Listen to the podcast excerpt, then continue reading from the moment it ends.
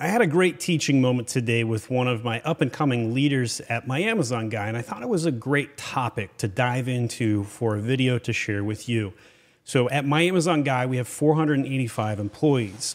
And as a leader, I always constantly have to battle with the fact that none of those employees are ever going to care about my business as much as I do. And so, as a leader, you have to constantly prioritize your focus. You have to think about is it worth investing in this individual or this one? Because you can't invest equally everywhere, otherwise, you won't accomplish anything at all. And so, as we go dialoguing through some of these challenges, I started talking to this individual about how I had invested in them. And, and I said, Hey, when, when you were doing this really difficult task and you were coming up short time and time again, did I give up on you? And they said, No, you did it. And I said, Well, if you were in my shoes, would you have given up on the other employee? And they kind of said, Yeah, I probably would have. And I said, But is it worth it? Like, was the investment that I paid into you, did it turn out? And a year later, it's pretty easy to see absolutely yes, it paid out. But at the time, when you're putting the time into the tribulation, you have to wonder, you have to ask the question, right? And so uh, I kind of think about this as uh, you know kind of a Christian concept. And even if you're not Christian, you'll still appreciate this. So so go with me a little bit.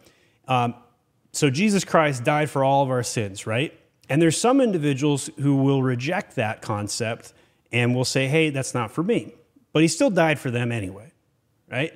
And so as a leader, you often have to do this kind of Christ-like mentality where you invest in people knowing that some people even though you invest fully, you give it your full value, are not going to produce the intended outcome that you're seeking.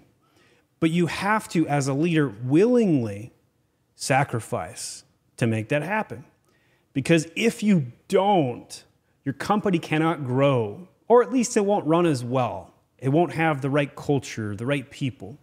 Because sacrifice is the largest way, fastest way to grow a company you hear this all the time. I mean, it's, it's not hard for me to articulate this at all. Every entrepreneur ever has a story.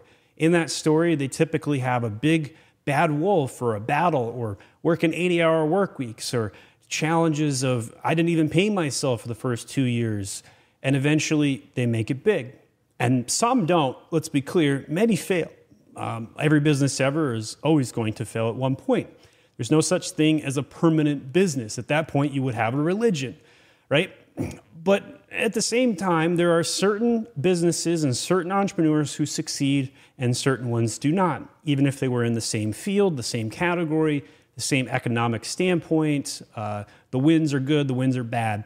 Certain individuals succeed despite those circumstances, and other individuals fall flat. So, as I look at 485 employees, if I was talking to the finance guy, they might say, Oh, we're overstaffed. There's so much waste.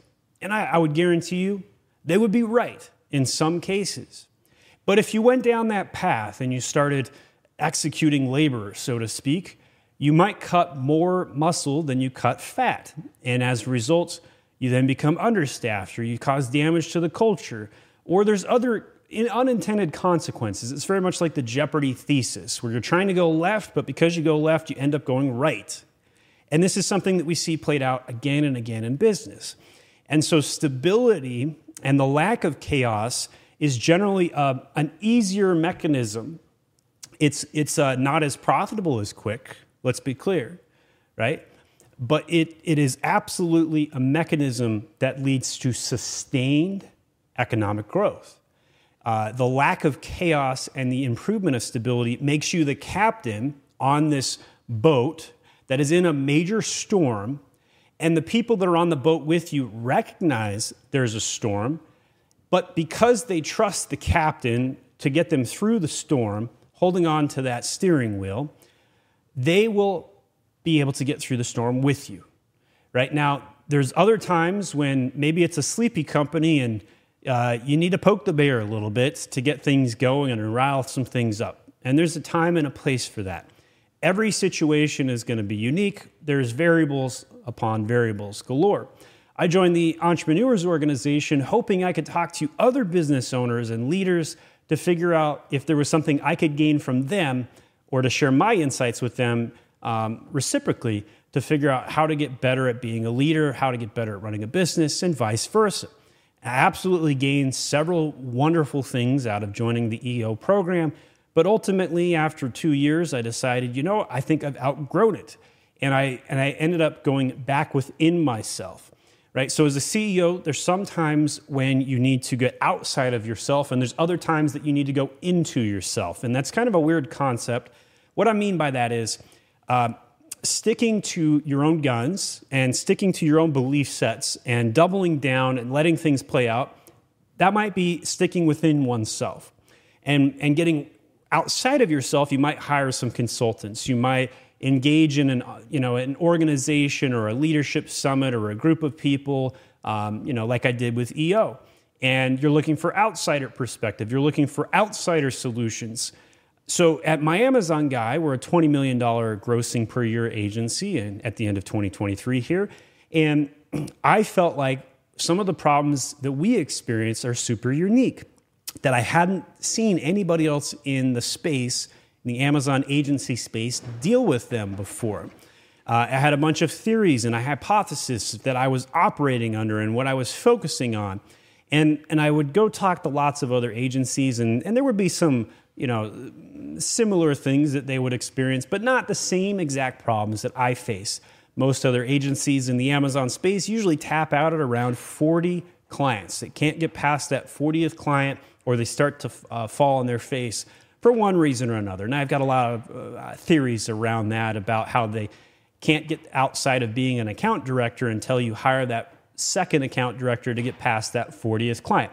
I have over 400 brands that I work with.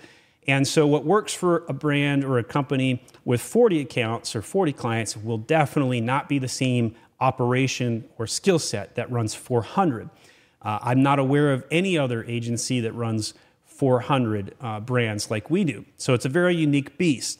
So, I thought, what if I go to other leaders in other sectors who had to solve problems for the first time?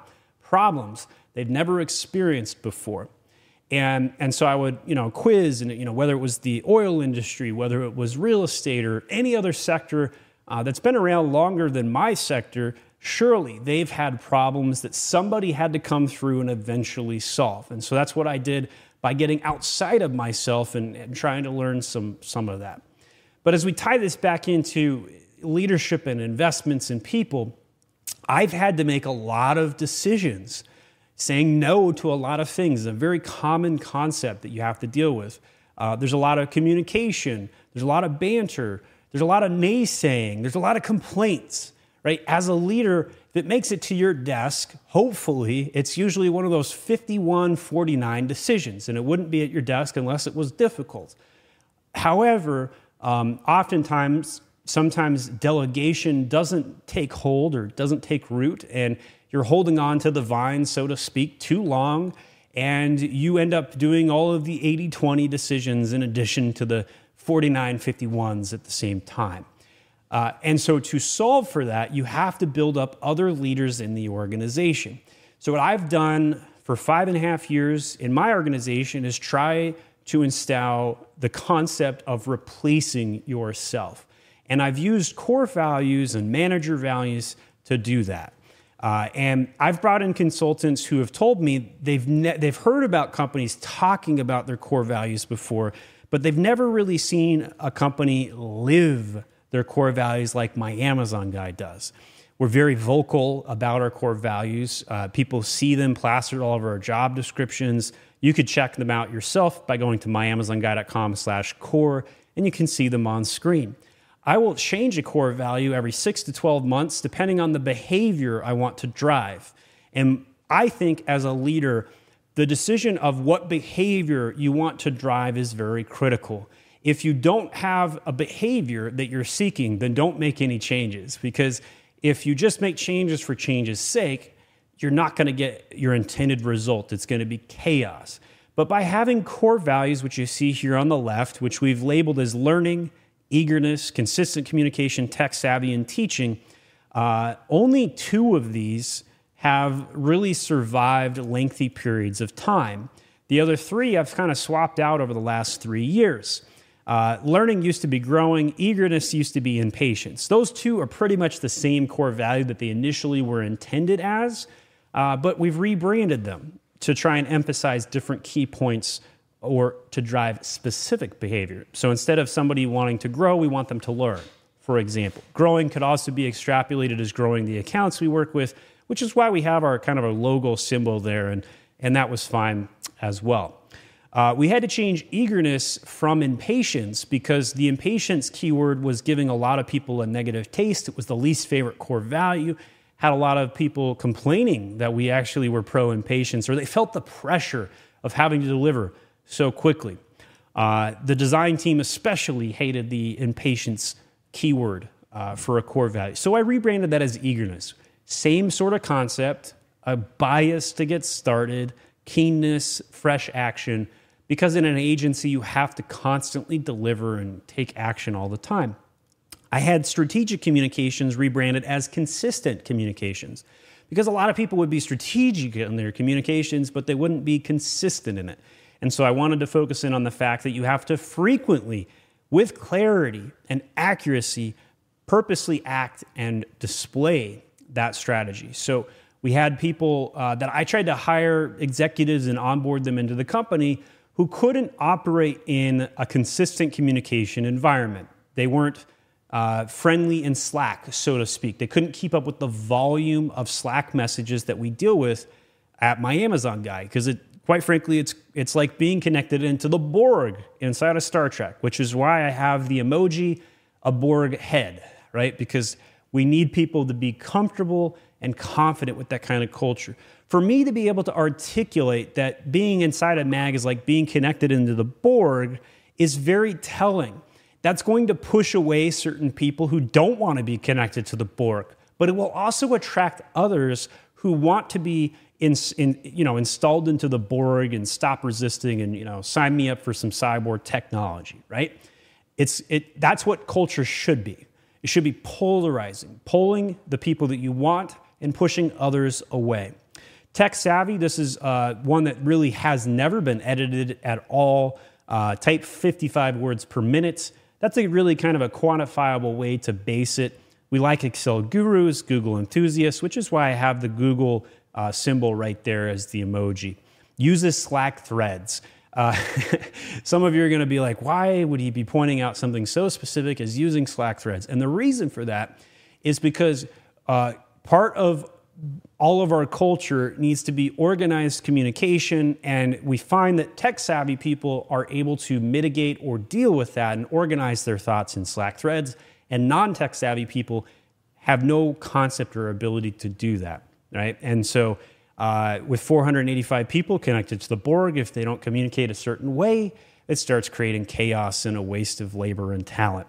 Finally, teaching. This is the newest core value at My Amazon Guy, uh, and it it was very important to me um, because we're an education company that happens to be an agency. And some of you might be saying, well, isn't learning enough by itself?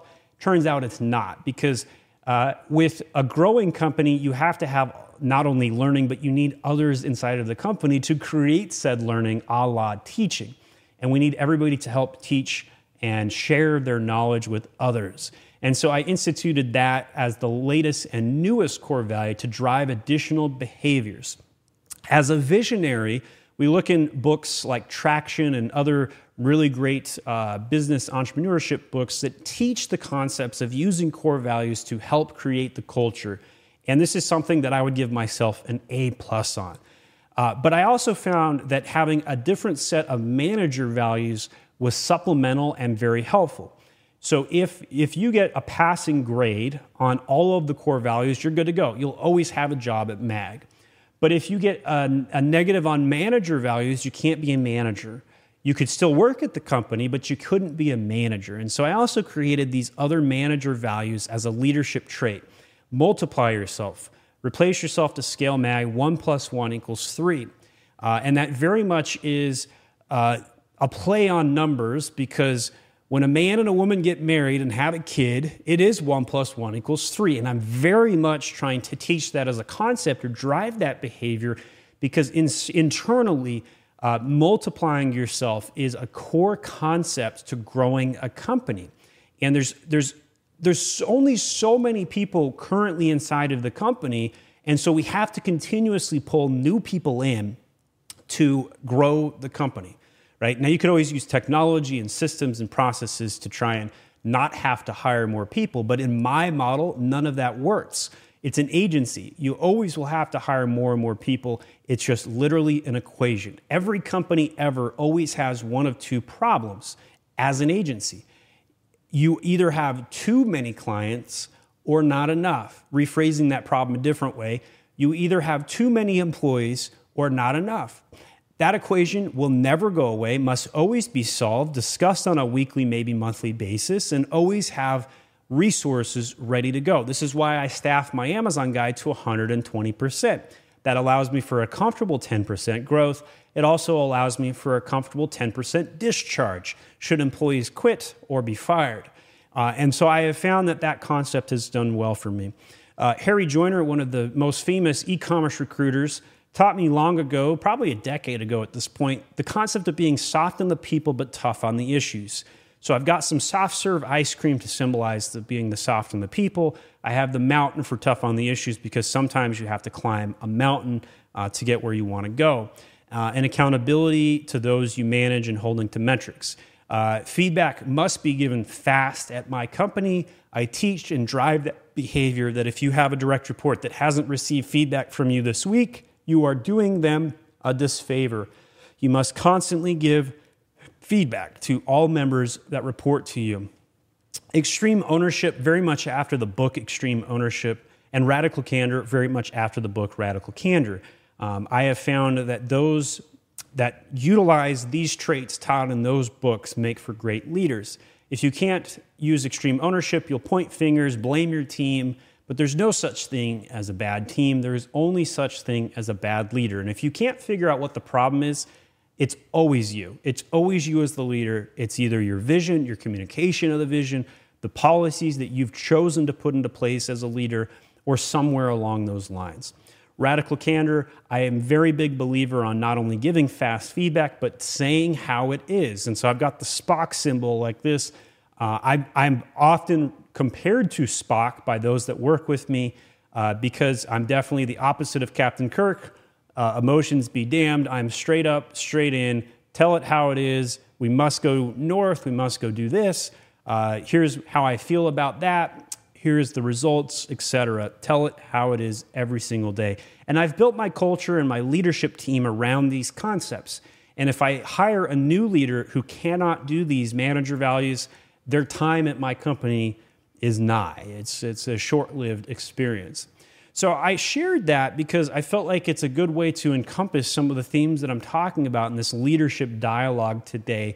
You have to have a clear vision of what you're wanting from your company. You then have to manage people and drive specific behaviors that you're seeking from those people, from those leaders inside of your company, and get them to replicate those behaviors that you're seeking and teaching to others within the company.